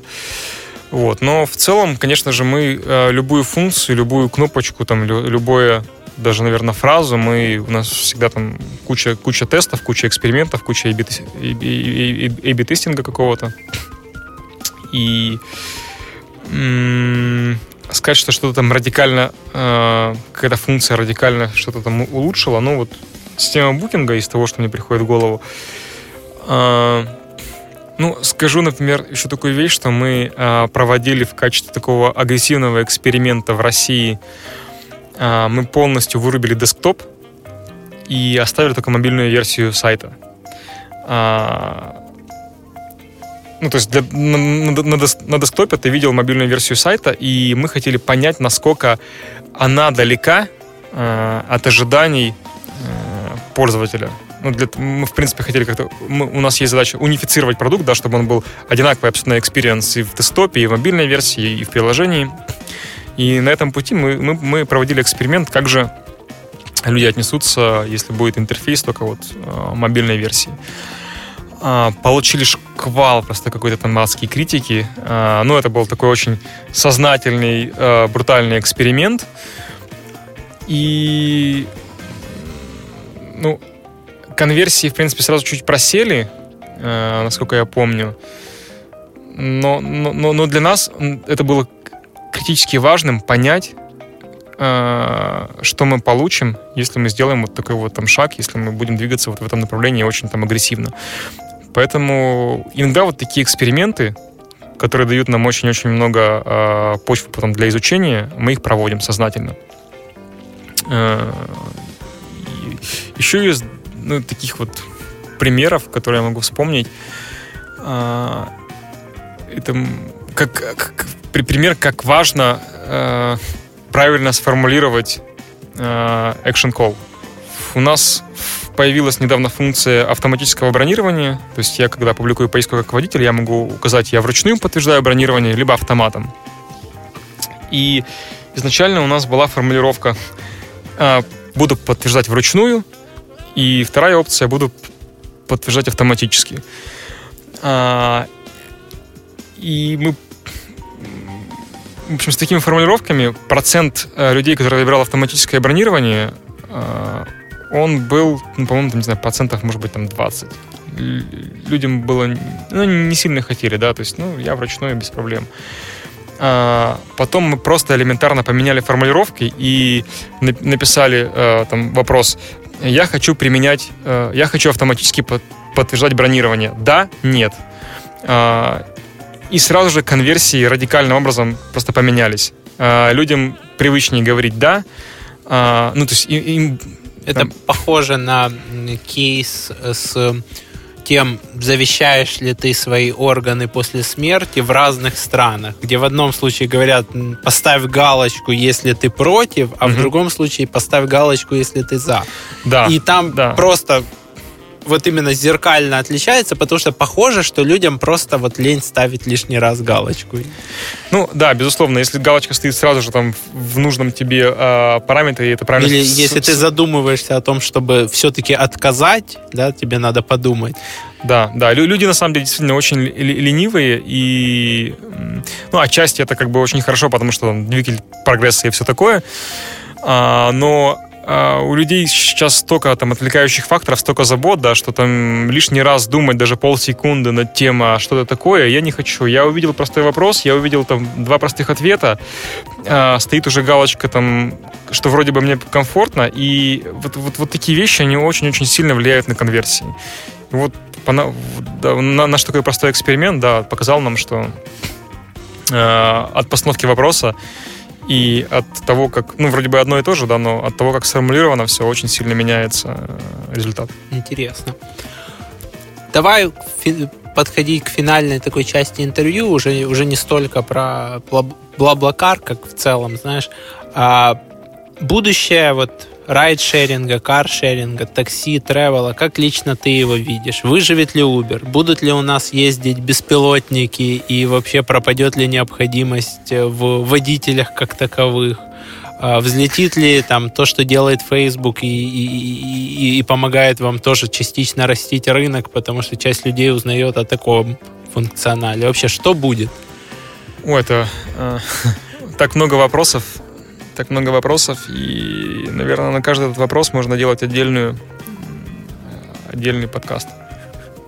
А, что будет? А, ну, зависит от того, как, когда, а, о каком периоде времени мы говорим. Если мы говорим там про период в 5 лет, то, наверное, ничего особо не поменяется, кроме того, что появится больше электромобилей, появится еще больше опций для путешествий, то есть весь этот travel становится там кстати, вот очень тоже такая интересная тенденция. Весь travel становится сейчас, я не знаю, как это сформулировать. А, если раньше ты всегда, там, не знаю, еще 10 лет назад, ты приезжая в, друг, в любую другую страну, ты был таким все-таки пакетным туристом, да, ты там покупал э, Готовый а, тур. Какой-то либо готовый тур, либо покупал билет, покупал отель и, и там покупал какой-то там гид а, бумажный, да, и там ходил по этим вот а, памятники рассматривал.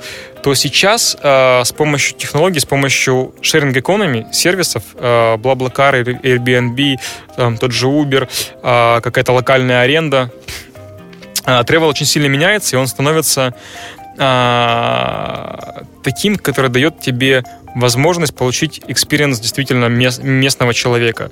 Ты путешествуешь на Блаблакаре э, там с испанцем, да, по Испании, он тебе рассказывает что-то там про свою страну, ты сидишь в его автомобиле, ты путешествуешь как местный. А ты живешь в квартире на, в Airbnb, там, в центре Барселоны, а не в каком-то отеле, да, не чувствуешь себя таким вот пакетным туристом. А есть сервисы, которые там приглашают, э, позволяют людям а, ужинать с местными, с, с, местными, с местными, да. Locals или как Да, так. есть там сервисы по, по аренде великов, то есть ты можешь взять велик в Париже, да, и кататься как парижанин. И с... очень часто в Европе это вообще бесплатно, ты катаешься, а если сдаешь в течение там получаса, то ничего да, и не платишь. Да, ну ты там в Париже часто там платишь там 1 евро за факт того, что ты будешь его арендовать, и потом, если полчасовые интервалы, то ты действительно ничего не платишь.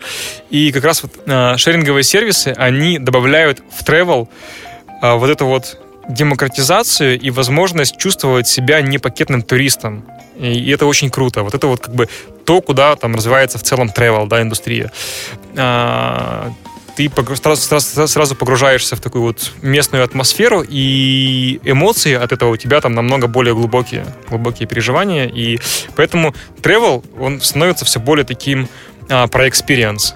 То есть... Э... И, наверное, если продолжить твою мысль, наверное, вот эти вот если представить прошлый travel как какие-то прямые линии, которые иногда пересекались, но в целом это были широкие такие э, вены и артерии, то сейчас это куча мелких кровеносных да, сосудов да. и капилляров, потому что один турист пошел вот сюда, второй сюда, и не обязательно идти вот так вот по там маршруту автобуса, который всех привез и всех высадил в этот момент времени на эту площадь или еще куда-то. Да, тут, наверное, история, скажем так, с таким сейчас а, ну, я бы, я бы тоже это охарактеризовал таким сейчас модным словом, как децентрализация, в связи там, с ними, блокчейнами и криптовалютами.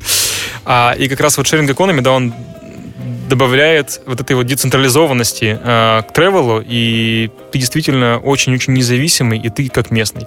И вот это вот то, что я, там, я вижу очень яркие проявления вот таких вот изменений вот прямо здесь и сейчас, и они там будут там только усиливаться в ближайшие пять лет. Если мы говорим в целом там про транспорт э, будущего, то это там тема очень глубокая. Я там верю и, в гиперлуп, и, и в self-drive кары. Э, Uber точно не умрет. Ну, точно не точно, как бы я не пророк, но, а, по крайней мере, я понимаю, что модель Uber, где присутствует водитель, это промежуточное это, этап развития, ну, да, да, что... Это скорее они инвестируют, набирая базу конечно, до того, конечно, когда конечно. они запустят. Они сейчас, э, все, скажем так, подгребают под себя рынок, э, но, естественно, конечная цель Uber это не Э, формирование там миллионной аудитории э, водителей, а как раз э, быть там транспортным инструментом с этими автономными автомобилями, это очевидно, и это публичная информация, это никто особо не скрывает, поэтому э, тут я считаю, прекрасное будущее, учитывая тот прогресс, который мы сейчас видим там, со стороны там, Tesla, да, с, э, насколько автономно она уже может сама кататься и там Google, и все, в общем-то, автобренды уже инвестируют э, в этот компьютер Vision, э, чтобы автомобили были полностью автономными. Но что, что точно э, не произойдет, это автомобили точно не станут одноместными. Они всегда будут четырех-пятиместными, а значит, люди все равно будут шерить эти поездки. И даже если там не будет водителя, все равно будет там просто безопаснее все. Будет но... безопаснее, но все равно а, люди будут там ехать там вдвоем, втроем, вчетвером в этом автомобиле, а, и мы, как бы, Блаблакар, будем как раз а, уже, наверное, в другой реальности, но мы как, шеринговый, как шеринговая платформа, мы никуда не денемся. И мы осознаем это будущее, и оно точно будет очень интересным. И, ну, вот это вот то, что, наверное, я вижу там через 10-15 лет. А, не знаю, если мы посмотрим, пофантазируем там и заглянем там на 30 лет, 50 лет, то, может быть, э, отпадет, в принципе, необходимость в том, чтобы куда-то перемещаться, потому что, ну, виртуальная реальность, в первую очередь, позволит тебе получать э, весь этот набор эмоций, который ты будешь получать даже, может быть, даже более концентрированно, чем ты получаешь в реале. Плюс, э, там, не знаю, может быть, совсем как-то там а, далеко в фантазию уйду, но в конце концов я не исключаю, что появится возможность включиться в аватар, который находится сейчас в Нью-Йорке, да, и пойти уже там полностью, будучи там включенным сознанием в того аватара пойти гулять по Нью-Йорку уже через там, по полсекунды. Мне не надо никуда ехать. Я просто там перемещаю свое сознание. А, но пока что это там больше мои фантазии, потому что я очень, очень люблю научную фантастику, поэтому люблю фантазировать. Или, или будет, э, я вчера смотрел фильм «Валериан», или будет «Бла-бла Рокет», да, когда ты летишь на ракете, на челноке, и у тебя есть еще пару пассажирских мест. Кстати, как Валериан, я хочу сейчас сходить как раз. Да, э, можно сегодня. спойлерить, потому что записываем мы подкаст летом, а выйдет он осенью.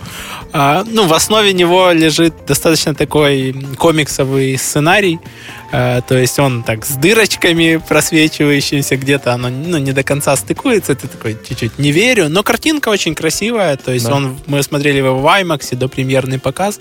Mm. А, картинка очень классная, похожая на аватар что-то есть от гравитации. В общем, космос в 3D очень классно смотрится. Обожаю космос, поэтому сегодня схожу посмотреть. Сходи. Неплохой фильм. То есть, да, не, не, не, не вау, это не, не Нолан, но, в принципе, посмотреть картинку было интересно и, и увлекательно. Окей. Okay.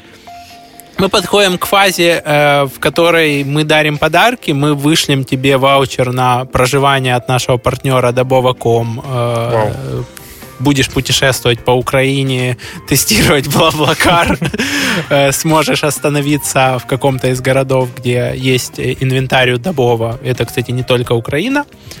А, и плюс мы тебе пришлем книжку, классическую книжку от нашего партнера «Книга без ЮА», классическую хорошую бизнес-литературу. Вполне вероятно, что ты ее читал, но в офисе она точно должна быть. Это первая книга издательства «Миф», Карл Сьюэлл «Клиенты на всю жизнь». Мне кажется, что она по ценностям и потому, что делает Блаблакар, очень близка к вашим Э, ценностям, values. Круто, круто, спасибо большое, очень и приятно. Она Не том, читал книжку, поэтому с Она почитаю. очень классно рассказывает о том, как э, автомобильные бренды э, очень долго зарабатывают с помощью качественного, хорошего сервиса, очень долго зарабатывают на своих клиентах, их рекомендуют дальше. Известный факт, но интересно пос- почитать детали. Супер. Я, я, я аж удивлен, что получилось вот такую классическую книгу, и что, что ты теперь ее прочитаешь. Но она самая первая вышла в издательстве «Миф», то есть они когда, знаешь, когда запускается, все, все самое лучшее отдается вперед, а потом уже там расширяется, книг Make много. Sense. Вот. И, соответственно, хотел спросить, не знаю, ну, то есть не всегда у нас у гостей получается сделать какой-то взаимный подарок для наших слушателей. Возможно, там иногда это бывают какие-то там э, фреймворки, которые используются в работе. Иногда это примеры отчетов, как можно к, чему, ну, к чему-то подойти, да, э, какой-то внутренней документации, которые можно показать. Иногда это какой-то список там рекомендаций сервисов. Э, если, ну, может быть, там не сейчас, может быть, ты скажешь, что это там будет сюрпризом и к моменту выхода подкаста, или, ну, просто там ребята смогут задать тебе вопросы где-то в комментарии, если будут ну, безусловно, ребята могут задавать вопросы, я с удовольствием буду отвечать. Э, Может быть, вы где-то промокоды раздаете, хотя сейчас пока еще монетизация Блаблакар активно бесплатный, не поэтому дарю, дарю всем возможность пользоваться бесплатно, бронировать свои поездки на Блаблакаре.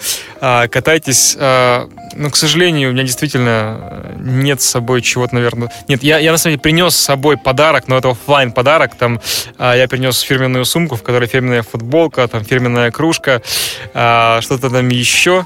Слушай, мы можем а, разыграть это среди а, Либо разыграть, либо там самому там, активному преданному подарить. там, слушателю сразу там по дефолту отправить. Это уже как вы решите. А, а по поводу чего-то такого вот Слушай, э, это, это уже достаточно. Я, я, я подумаю, да. Единственное, наверное, вот что, сразу приходит в голову, я недавно читал, ну, это, наверное, таких для больше таких вот хард, хард транспортников, как я. Есть крутейшее, крутейшее э, исследование на тему, кто так называется, по-моему, «Транспорт будущего». Оно, правда, на английском, оно такое длинное, но оно такое безумно интересное. Я кину ссылку, если кому-то будет интересно, Мы то... приложим, там у нас есть такой модель с бонусом, где да, надо ввести там как имя и имейл, если про... ты не подписан. Про... Мы туда при... приложим. Да, про как раз вот автономные автомобили, про электроавтомобили, как это все будет менять экономики, как это все будет менять там социальную устройку, как это будет все менять там даже там, на, государственном уровне, как это все будет э, происходить. Ну, очень интересно, очень глубоко но объемный на английском, поэтому если кто-нибудь такие хард-юзеры есть э, Круто. этой темы, то... Которые они... хотят делать новые продукты да. на схожих рынках, то, они... я думаю, будет полезно. Они насладятся, да. Скажи, чем ты занимаешься вне, вне работы? Какое у тебя хобби? Фантастика? А, фантастика, да, фантастика и фантазия — это часть моего хобби. А, скажу, что, наверное, какого-то такого одного постоянного хобби у меня нет. Я такой человек очень увлеченный в том плане, что очень быстро чем-то увлекаюсь. А, и у меня много разных интересов. Я, не знаю, я люблю читать, я люблю путешествовать, я люблю э, смотреть научную фантастику, я люблю... Недавно начал осознавать, что я... У меня какая-то такая тяга и страсть э, к э, ремеслу из, из дерева, я, мне кажется, хотел бы открыть какую-то мастерскую, э, где делал какие-то бы там, не знаю, штуки из дерева. Сейчас на YouTube столько э, классного контента о том, какие можно безумные крутые вещи дизайнерские, Слушай, там, красивые я тебя делать. очень понимаю. Я смотрю, единственное, что не из дерева, я смотрю из металла э, на этих токарных станках, ну, на да, этих да, резаках. Да, да. Это просто ты смотришь. И, и, и вот у меня в Туду записано посетить в Киеве есть такое пространство лампа в КПИ, где стоят разные 3D-принтеры, вот всякие такие там э, вроде бы токарные станки, резаки. Я еще не был, но вот у меня там в списке есть. Слушай, да, это очень интересно, и мне, мне кажется, что если я сделаю паузу, э, скажем так, в этом технологическом э, бурлении, да, то я, наверное, сфокусируюсь на каком-то вот таком вот ремесле. Мне такая сильная-сильная тяга к дереву, и, наверное, это будет моим хобби. Ну, а так, не знаю, люблю читать, люблю смотреть, люблю путешествовать, люблю кататься на сноуборде. Все люблю, все, что дарит там, позитивные эмоции мне, либо окружающим. Круто. Спасибо тебе большое за такой детальный рассказ о том, как это все менялось и, и, и как это все выросло из идеи до реально части огромной компании, которая помогает по всему миру людям строить новую шеринг-экономику. Спасибо, что пришел. Спасибо, что пригласили. Было интересно вспомнить, поговорить, пообщаться. Спасибо. Спасибо нашему общему другу Сергею Морину за то, что посоветовал тебя как спикера. Дорогие слушатели, спасибо, что дослушали до сюда. А, оставляйте ваши отзывы, комментарии на Роман UI или под подкастом на SoundCloud, например. А, и мы будем очень благодарны, если вы будете оставлять отзывы на iTunes. Они помогают нам там ранжироваться. Будем ждать ваших отзывов. И до новых выпусков. Пока-пока. Подкаст «Продуктивный роман» о компаниях, которые делают продукты в интернете, сервисы и приложения. Подписывайтесь на новые выпуски на сайте roman.ua в разделе «Подкасты». Ставьте 5 баллов в iTunes и рекомендуйте друзьям.